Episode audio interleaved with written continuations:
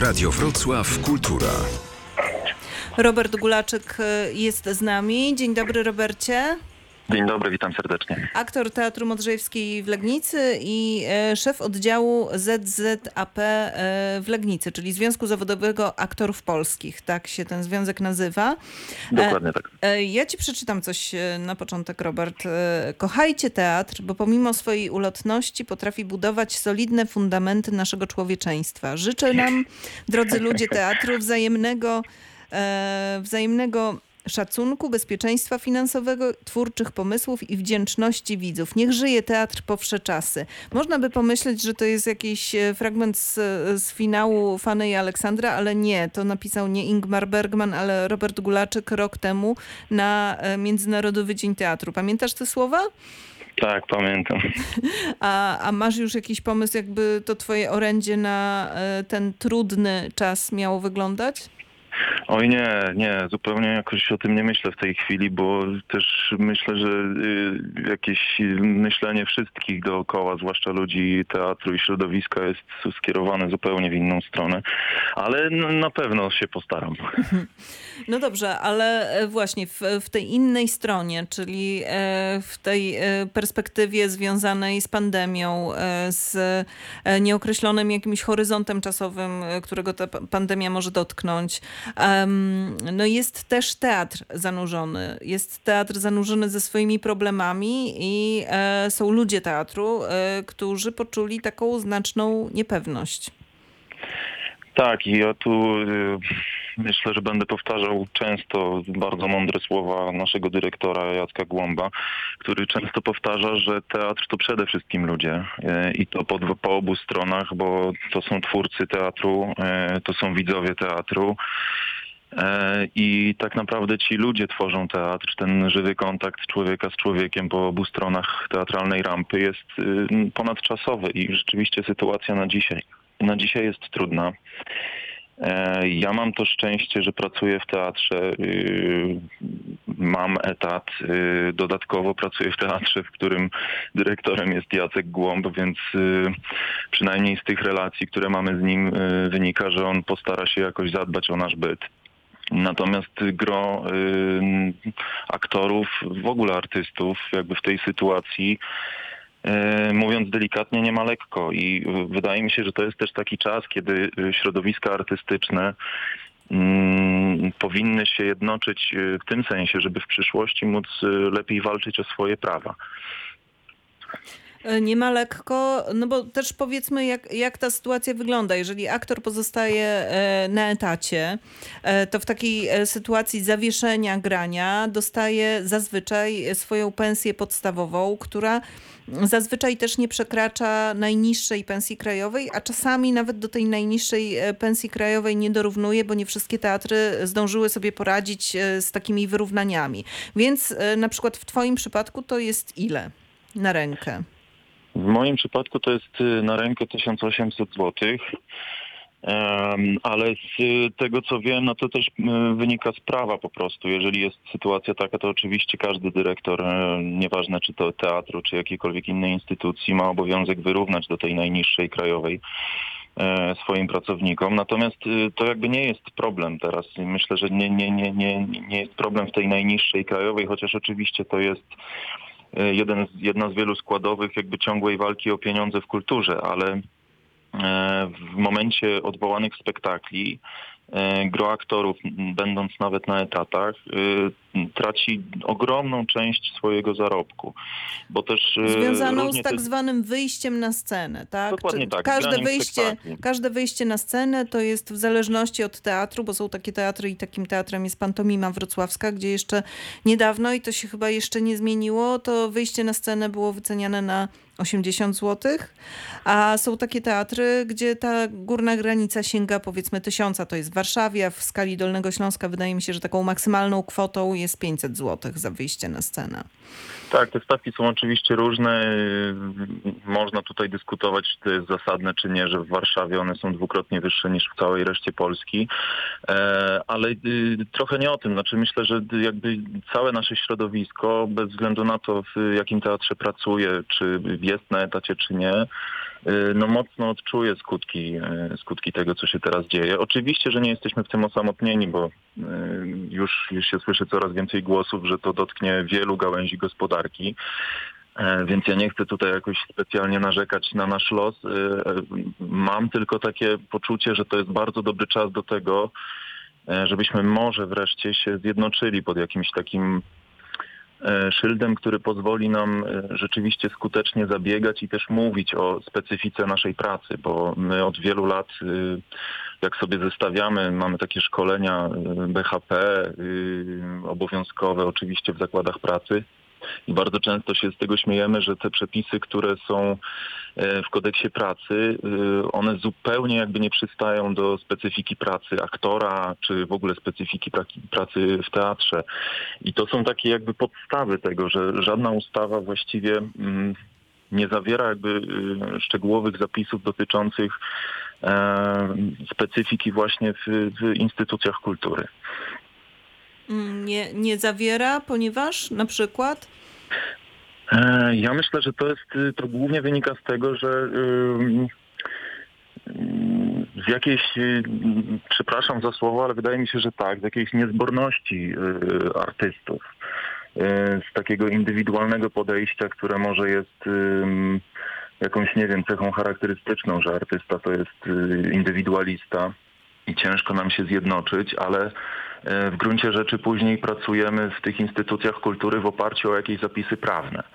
I żeby te zapisy prawne stworzyć e, w taki sposób, żeby one też nam służyły i żeby się opierały jakoś na, na, na, na tej podstawie rzeczywistej, rzeczywistych warunków pracy w teatrach, e, w operach i tak to trzeba je wynegocjować. Trzeba najpierw powiedzieć, jak ta sytuacja wygląda. I też y, nasze środowiska y, związków zawodowych, y, branżowych, tutaj konkretnie mi chodzi oczywiście o Związek Zawodowy Aktorów Polskich, nie są ciągle liczne, w związku z czym jakby te przedstawiciele ministerstwa e, myślę, że traktują też, czy nigdy nie traktowali do tej pory jakoś bardzo serio naszego przedstawicielstwa, uwzględniając to w zapisach prawnych.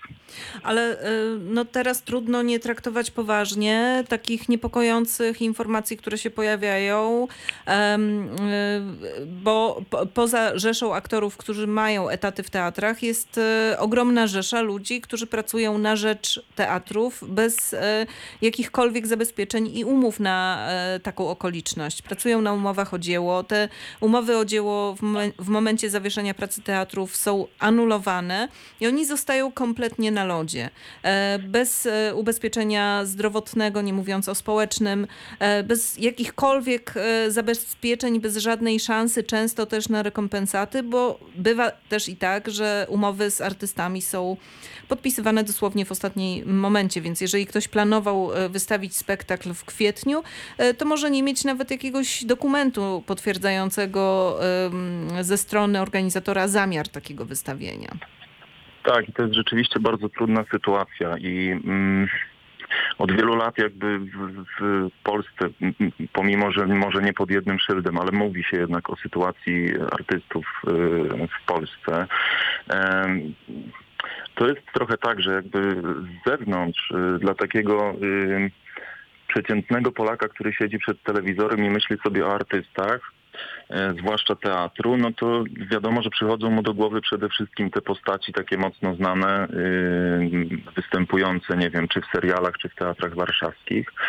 E, I podejrzewam, że ich los nawet w tej sytuacji nie jest jakoś zagrożony. Natomiast zdecydowana większość artystów, e, czy pracujących w teatrach, czy na zasadzie właśnie tak zwanych wolnych strzelców, E, funkcjonuje bardzo często y, wiążąc koniec z końcem, znaczy z miesiąca na miesiąc, jakby próbując y, ten swój budżet domowy jakoś y, łatać i lepić z różnych prac w różnych teatrach.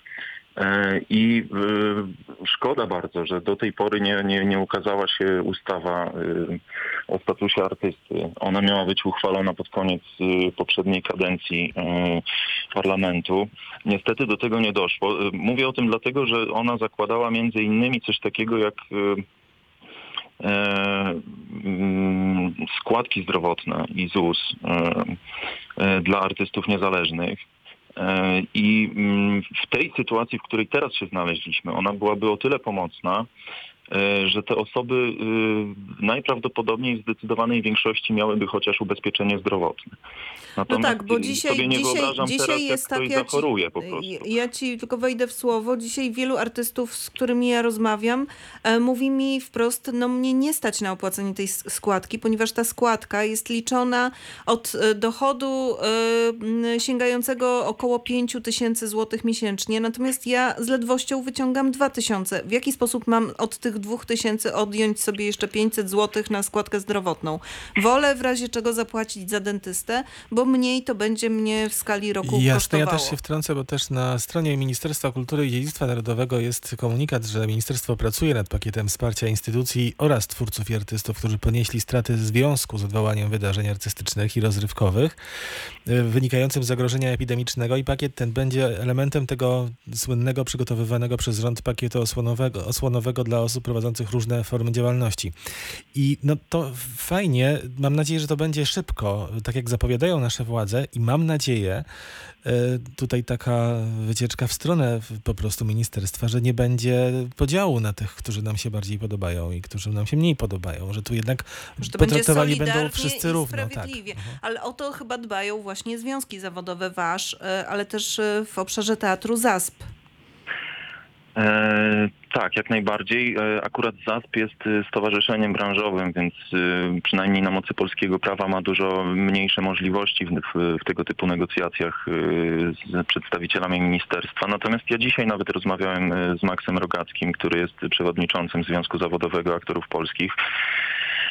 I on mówił mi, że jest rzeczywiście w stałym kontakcie też z premierem Glińskim.